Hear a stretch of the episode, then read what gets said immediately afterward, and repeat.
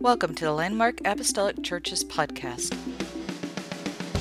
Hear me today. There is no government official. There is no Democrat, no Republican, no popular fad, no organization that can lead you like Jesus can lead you. And when we let Him lead us and we can trust and know that He is for us and not against us.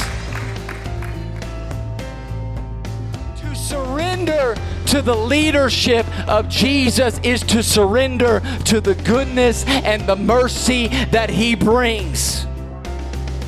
On the flip side, to rebel against the leadership of Jesus is to rebel against the goodness and the mercy of God. Our confidence is in the future is not in ourselves. It's in the fact that goodness and mercy are following us and you and I will dwell. I said we will dwell in the house of the Lord forever. Can you say amen?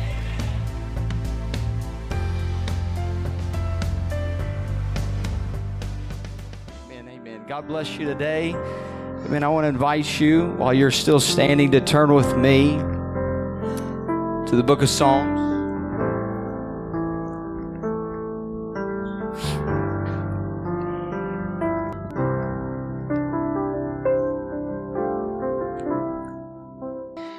There is no other there is no other passage of scripture that that I am aware of that is as well known, as often quoted, um, and as consistently leaned on by weary, exhausted people, like the 23rd Psalm is. And God accomplishes this comfort for our souls not by not by talking a lot about us, but by talking a lot about himself was sharing Wednesday night in the Bible study that the Bible is not primarily about men and women. It is not primarily about humanity. But the Bible is primarily about God. It is His story. And so I want us to look at Psalms 23 today. Most of you can probably quote it. David writes, The Lord is my shepherd, I shall not want. He makes me lie down in green pastures. He leads me beside still waters. He restores my soul. He leads me in paths of righteousness for his name's sake. Even though I walk through the valley of the shadow of death, I will fear no evil, for you are with me. Your rod and your staff, they comfort me. You prepare a table before me in the presence of my enemies. You anoint my head with oil. My cup, my cup runneth over. Surely goodness and mercy shall follow me all the days of my life, and I shall dwell in the house of the Lord forever. I I just want to talk to you, preach to you just for the next little bit. It's amazing what what God is doing. I it's to stand back and see how everything is intertwined today from Brother Rice's message on courage to the songs that we have sung. God is speaking to us in this place. And I want to hear his voice today. I just want to preach to you just for the next little bit on this title, just simply put, led. Led. And you can be seated.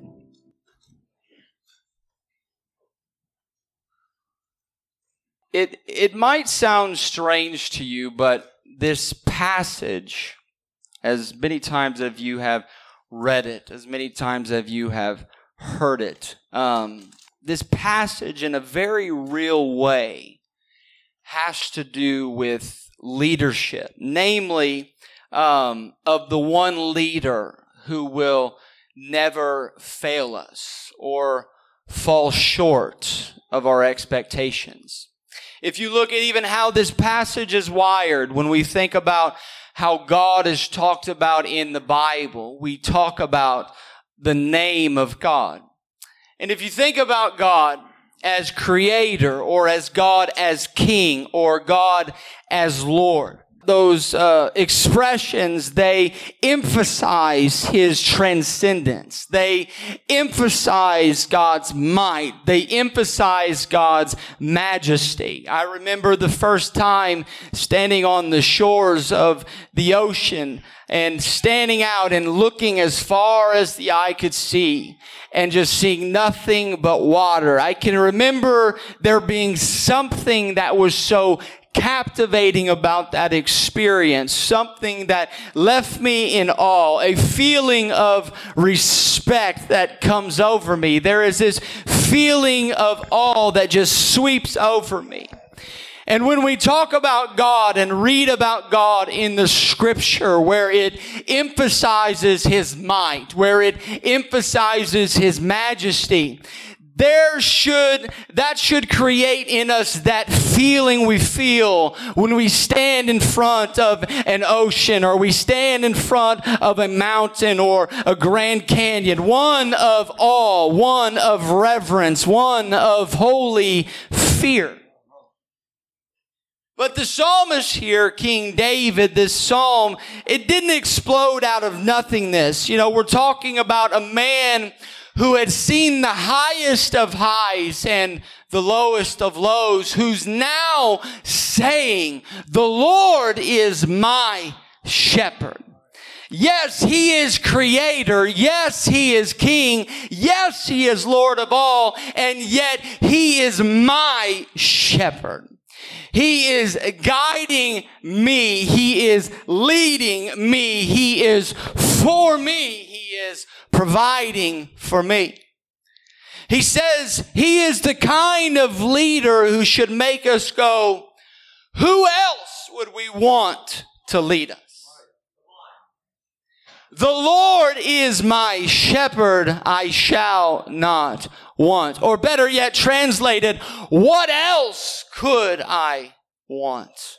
Jesus himself would say there's a kind of leadership that's kind of a bit sketchy and there's kind uh, that can be submitted to. John chapter 10, he says, the thief comes only to steal and kill and destroy. I came that they might have life and have it abundantly. I am the good shepherd. The good shepherd lays down his life for the sheep. He who is a hired hand and not a shepherd, who does not own the sheep, sees the wolf coming and leaves the sheep and flees, and the wolf snatches them and scatters them. He flees because he is a hired hand and cares nothing for the sheep. I don't know if you're picking up or, or, or, or drawing the parallel between these two passages, but surely you can feel as you look out on the world like, who is it that I can possibly trust?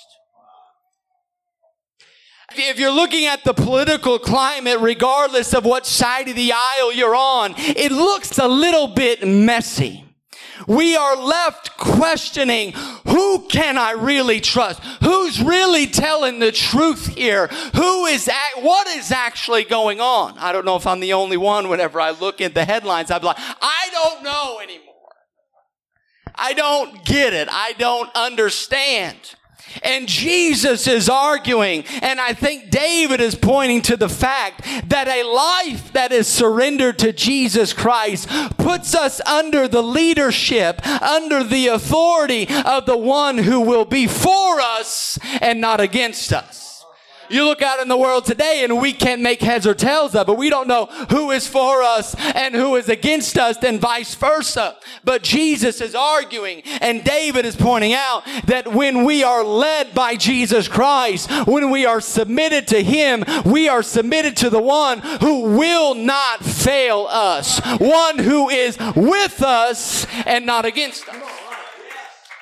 In fact, on repeat, the Bible talks about Jesus in this way. Psalms 84, the psalmist says, No good thing will he withhold from those who walk uprightly. Corinthians says, My grace is sufficient for you. And Romans 8 says, All things work together for the good of those who are in Christ Jesus. Hear me today. There is no government official, there is no Democrat, no Republican, no popular fad, no organization that can can lead you like Jesus can lead you. And when we let Him lead us and we can trust and know that He is for us and not against us. When we are led by Jesus Christ, we can be persuaded that neither death, nor life, nor angels, nor principalities, nor powers, nor things present, nor things to come, nor height, nor depth, nor any other creature shall be able to separate us. He is for us and not against us. He is trying to lead us if we'll be led. Here's the question Where is he leading us to? Since Jesus is the good shepherd, since he is the great shepherd, the one who is leading, guiding, providing, where is it that he's leading to? Well, let's look to our text this morning. David said, he maketh me to lie down in green pastures. He leadeth me beside the still waters. He restoreth my soul. He leadeth me in the paths of righteousness for his name's sake. You want to know where he's leading us to? He's leading us toward rest and restoration. That's what the scripture says. That's verses two through three. In fact, one of the things that's amazing to me about this point in scripture is that there is that there are these plurals in the scripture that David's using. He leads us into green pastures, plural, and still waters, plural. I wasn't very good in English class, but I do know that when you add the S to it, it becomes a plural. Isn't that right, babe? She always corrects me. Which tells me it's, it's not a singular event, but is an, it is an event on a cycle. If you have tried to follow Jesus for any period of time, you, my friend, know this to be true. We go and we're in green pastures where we're, we feel seen and we feel loved and we feel known and the presence of God seems so near to us. And then I love what's coming next because he's going to talk about the valley of the shadow of death. And everybody's like, no! Stay in the pastures. Here's what I love. The Bible is not mincing words that life can be hard. But then what does he do? He leads us back to another green pasture and back to another stream of still water. You see, the invitation, the leadership of Jesus, the shepherding of Jesus brings us into rest and into restoration, but it also brings us through difficult times. It doesn't, it, it brings us through everything that we're talking about here. But it doesn't cut past the valley. There is no shortcut to glory. Oh, it would be nice just to get up here and tell you that once you get baptized and filled with the gift of the Holy Ghost, that we are now exempt from the brokenness of the world, but that would be very dishonest on my part. The world is broken. If you're in tune at all, you know that as a fact that the world is broken. I would love to tell you that if you just love Jesus, that everything will go your way, but that's not Bible. It is if you're cherry picking verses. It's not Bible. The psalmist says, Yea, though I walk, even though I walk through the valley of the shadow of death, I will fear no evil. Why? Why are you fearing evil, David? How? How? Look at it. Some of the best words in the Bible. It says this, For you are with me. You're with me. Now go back to John 10. What Jesus said in John 10 is when it comes to the wolves coming, when it comes to the dark night of the soul, others will leave and others will abandon. It's not safe enough for them. So they're getting out of there. They're just a hired hand. But Jesus is saying, Hey, I'm not going anywhere. I'm going to kill the wolf, even as it tries to kill me for your good. This is what Jesus does in the laying down of his life in the valley of the shadow of death. My friend, hear me. You will see who it is that loves you and who doesn't love you. In the valley, you will see who is for you and who is not for you. And Jesus is pointing back. He's saying, Hey, you're mine. I'm not going anywhere. I'm staying right here. I'm the good shepherd. I'm not going anywhere. Oh, hired hands may run, but I'm staying right here. The, the world may run. Your friends may run. Politicians will fail you. Ministers might fall short. Other institutions might fail you. But Jesus said, I'm not going anywhere. You've been bought with a price and it is my blood. Yeah. Clap your hands unto the Lord this morning. He says, Hey, I'm right here. He's leading us through difficult times. He's leading us through the valley. And then look at verse 5. Thou preparest a table before me in the presence of mine enemies. Thou anointest my head with oil, my cup runneth over we go from, even though I walk through the valley of the shadow of death, I will fear no evil, for you are with me. Your rod, your staff, they, they comfort me. Into, you prepare a table before me in the presence of mine enemies. Here's what he's doing. He is leading us into joy. Everybody say joy. joy. Hear me today the leadership, being led of Jesus, the leadership of Jesus leads us not into some really thin kind of happiness that is based on circumstance, but the leadership of Jesus Christ leads us into a deep rooted joy that He is for us and not against us. It is a deep rooted joy that He was with us through the valley. He was, and, and here's the thing some people think that God is with them through the valley, but some people picture it like God is just this cosmic buzzkill sometimes and He's mad at us all the time and and he just kind of put us all in the earth and spun it real around real fast and that he's just up there like, I'll just see how this works out and, or that he's, you know, he's upset of us. But God is not down in the valley saying, oh, if you would have just done this or done that or, or, or, you know, we wouldn't be in this situation. But no, he is with us with his rod and with his staff that is comforting and leading and guiding. Hey, we're going to get through this. We're going to make it out on the other side. He's not abandoning us. Then we come out of the valley into a banqueting table with the oil of gladness being poured all over us. The reason it's prepared in the face of our enemies is because you and I battle not against flesh and blood. Imagine Imagine if our very enemy has set his face to destroy us. So difficulty comes and situations arise that are out of our control. They arise where we start to question the goodness of God. Anybody been there before? Come on, this is a safe place. Where we have been in moments, situations where we have questioned, how in the world does this bring God glory? I have been in a place where I'm wondering about how God's goodness, how God's glory can somehow manifest in this situation.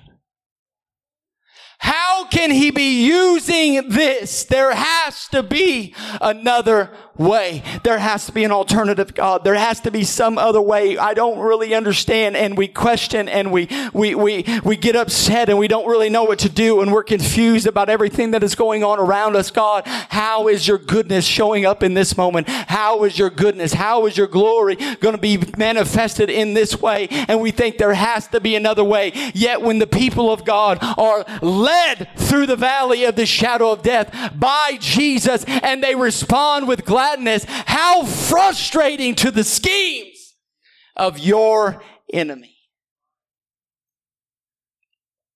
Your enemy is over here saying, I'm going to destroy their faith. I'm going to destroy their hope. I- am going to choke out the vibrancy of this saint with this scheme, with this plan. And we respond by coming to the house of the God saying, ain't God good? Ain't God good to give us so many blessings? Isn't God good?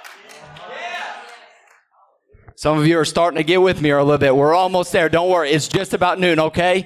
So yeah, the enemy's like, I'm going to discourage them. I'm going to try to get to them. This is my plan. And we come into the house of God saying, this is the day the Lord has made. The enemy tried to discourage you on Thursday, but you show up on a Sunday singing, my God, how great thou art. We think to ourselves, what a terrible situation. What a terrible situation to be in. But you know what? It might be terrible, but He was with me all along. He never left me. He never forsook me. How many of you have been here just a moment? How many of you have been through it and found him just to be near? How many of you have been through those trials and found him to be close to you? Found him to be right by your side. He was never gone for a moment, not for one minute did he ever forsake us. My friends, this is him preparing a banquet before our enemy. When the people of God walk in gladness in difficult seasons, not happiness, not happiness, gladness, when they walk in joy. I'm not using the word happiness. I think happiness is a frail emotion. It can be taken from you in a second. They're not serving your favorite meal today. Unhappy.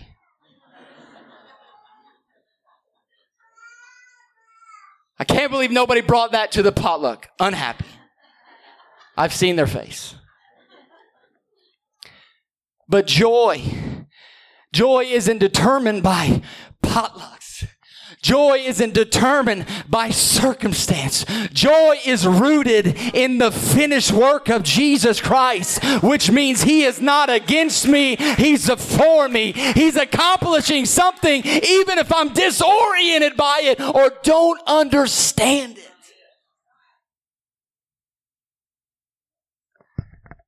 Thankful today for the joy of the Holy Ghost.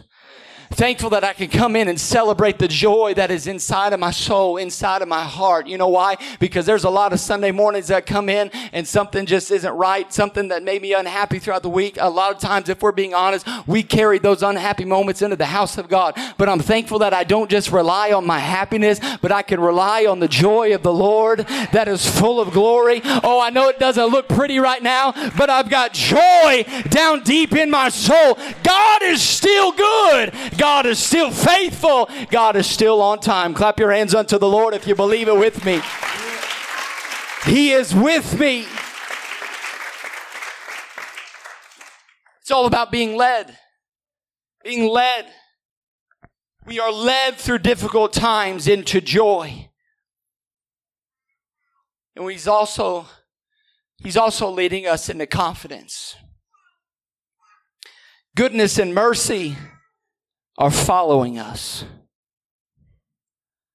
Most people, if we could ever get on a real honest level, there are some people that that feel like eventually like that just God's just gonna He's just gonna just wipe them off the face of the earth. That God is so mad, God is so upset that that if we would truly, if if God would ever truly know us, and, it, it, and some people think that it's foolish because God already knows.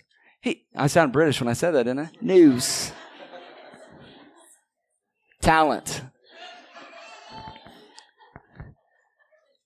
A lot of people feel like if we were truly fully known or if God ever truly got full hold of us, certainly He's coming with judgment. Certainly He's coming with some pain for us. Certainly there's some punishment on our way. Yet David is saying, hey, those footprints that you hear behind you, that's goodness and mercy. There is something chasing you, my friend. There is something in pursuit of you. It's not wrath, but it is the goodness and the mercy of God.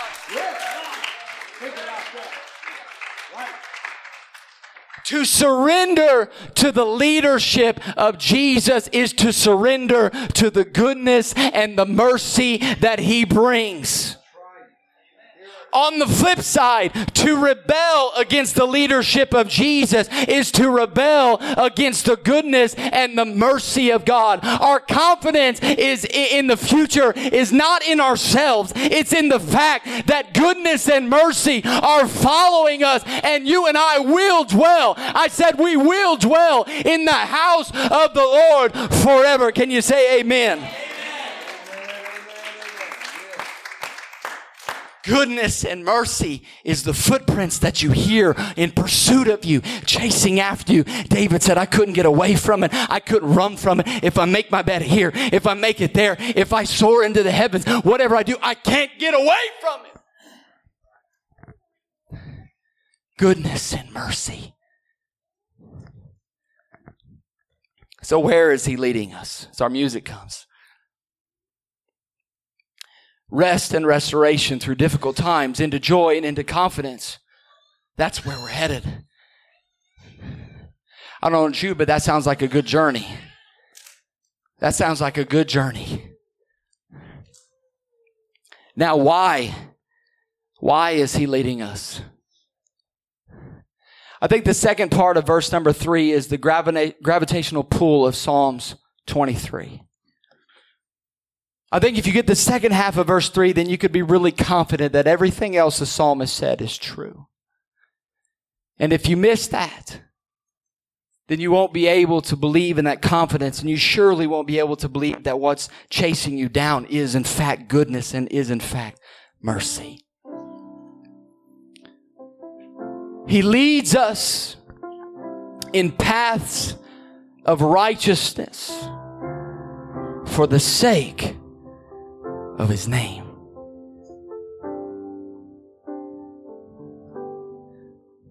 Just real talk for a couple moments here.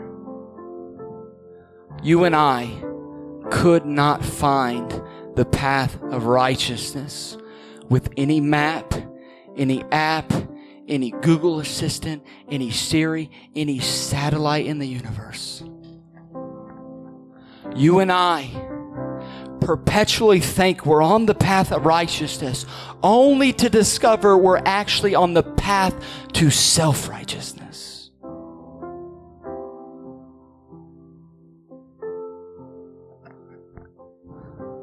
How many of you, at least, at least a dozen, 20, 20, 50 times in your Christian journey have said, I'm not doing that anymore. I'm going to do this instead. I'm going to stop doing that and I'm going to I'm going to do this. And we end up doing the very thing we said we were going to stop doing. Paul said, "What that what I want that that which what I want to do that's that's I don't do and what I what I don't want to do that's what I end up doing." It's you know what it is? It's madness. But that's what it is. Sometimes we try to find the path of righteousness all by ourselves. And this is how we end up. So, since we can't find the path of righteousness to save our lives, praise God, we have one who will lead us into the path of righteousness. And hear me, not because we're good, but because He is good. If your version of Christianity is that you have to find the path of righteousness all by yourself, then of course you're going to be running from God and won't think that those footsteps are goodness and mercy. You'll think that they're wrath and their judgment. And you'll run from God instead of running to God. Because a lot of us aren't confident in ourselves. We're not confident in our ability. We understand that our righteousness is, is filthy rags. But it's an understanding that He leads us into the paths of righteousness. Back to John 10 by laying down His life for the sheep. Jesus all of a sudden brings peace into the equation. How does he do it? Colossians says, For it, pleased the Father that in him should all fullness dwell.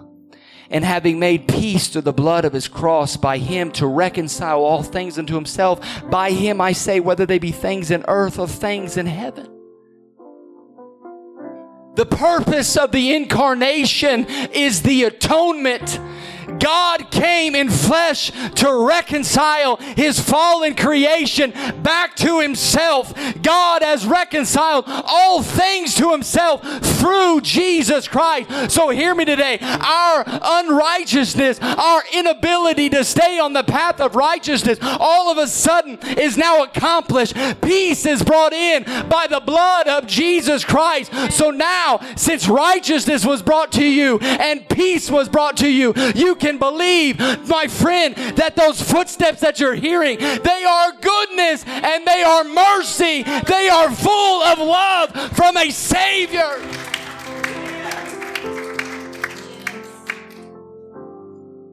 He brings peace. Now there's peace between us and God. You know what else there is? There's peace between us and us.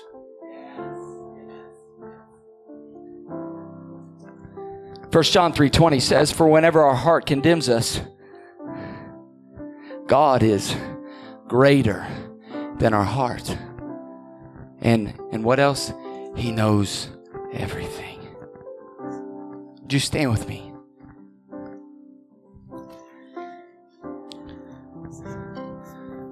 What an amazing verse. Think about Think about how much time you spend or you spend wondering whether or not you would be accepted if someone were to know everything about you. Think about all those am I good enough questions that you ask yourself. Am I a good enough dad? Am I a good enough mom? Am I a good enough spouse? Am I a good enough brother? Am I a good enough coworker? Am I a good enough person? Yet here in this, the Bible says, no, no, no, no. God who knows everything. God who knows everything. The God who knows everything. And what's his response? God says, if it was ever going to be your righteousness, this was a lost cause. He says, so repent, but know that I knew what I was buying. I knew what I was purchasing. How many know that while we were yet sinners, that's how David can say, The Lord is my shepherd, I shall not want. If you are led by Him, that's how you can be confident this morning. Whether you are in the valley or in green pastures, it doesn't matter. The Lord is my shepherd. What else could I want?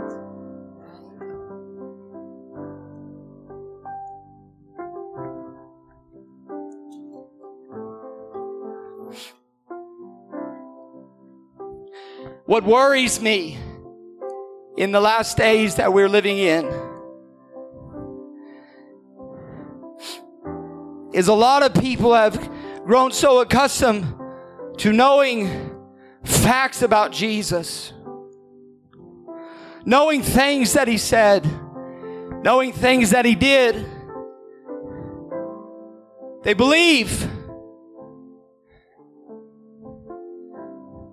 There's a lot of people that are able to talk about Jesus, but they're not necessarily in love with Jesus. There's this odd thing that can happen where we can even talk about him as though we were super close and be really far from him.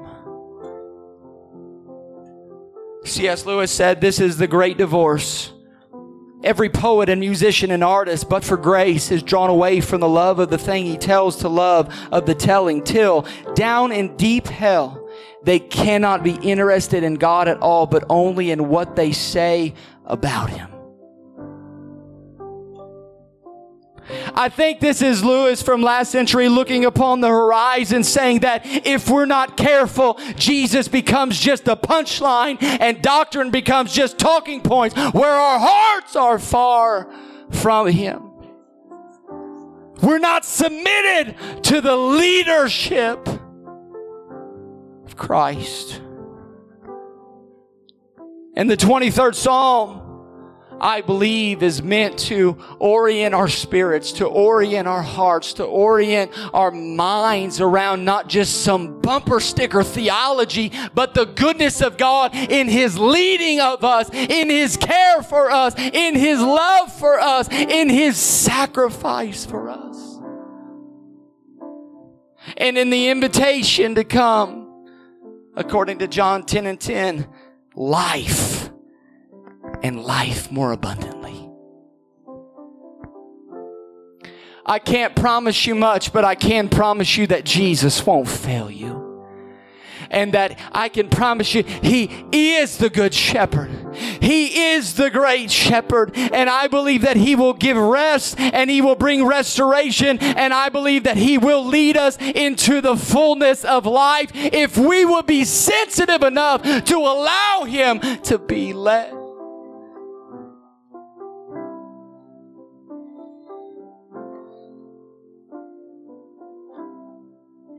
Said this before. A lot of people hear that term, spirit led. And a lot of people take it and they wear it kind of like a badge. Oh, I'm spirit led. I'm led by the Spirit, when in reality, led just means like that of a child being helped across the street being assisted, being helped, taking out, reaching out, grabbing the hand of your dad and saying, Dad, I, I don't know where I'm at and I don't know what's going on, but I trust you that you're a good father and that you'll take care of me because you love me. That's what being led is. How many know He's a good father? Would you bow your head, close your eyes in this place? I just want to open up this altar this morning. Maybe come find a place to pray. You can kneel at your seat, whatever you want to do. I want to give you the opportunity to submit your heart again, to submit your life again to the leadership of Jesus Christ, to reach out and take him by the hand and saying, I know it's dark. I know I'm going through a rough time, but I still have faith that you're a good father and you're the good shepherd and I'll trust you and I, I, will the rod and the staff. I know it's not comfortable sometimes, but that's the intention. They are comforting me. Thank you for listening to the Landmark Apostolic Church podcast. You can follow this podcast for more great episodes from the Landmark family. If you are ever in our area, our doors are open on Sundays at 10 a.m. and Wednesday at 7 p.m. Thank you once again for listening to the Landmark Apostolic Church's podcast. God bless.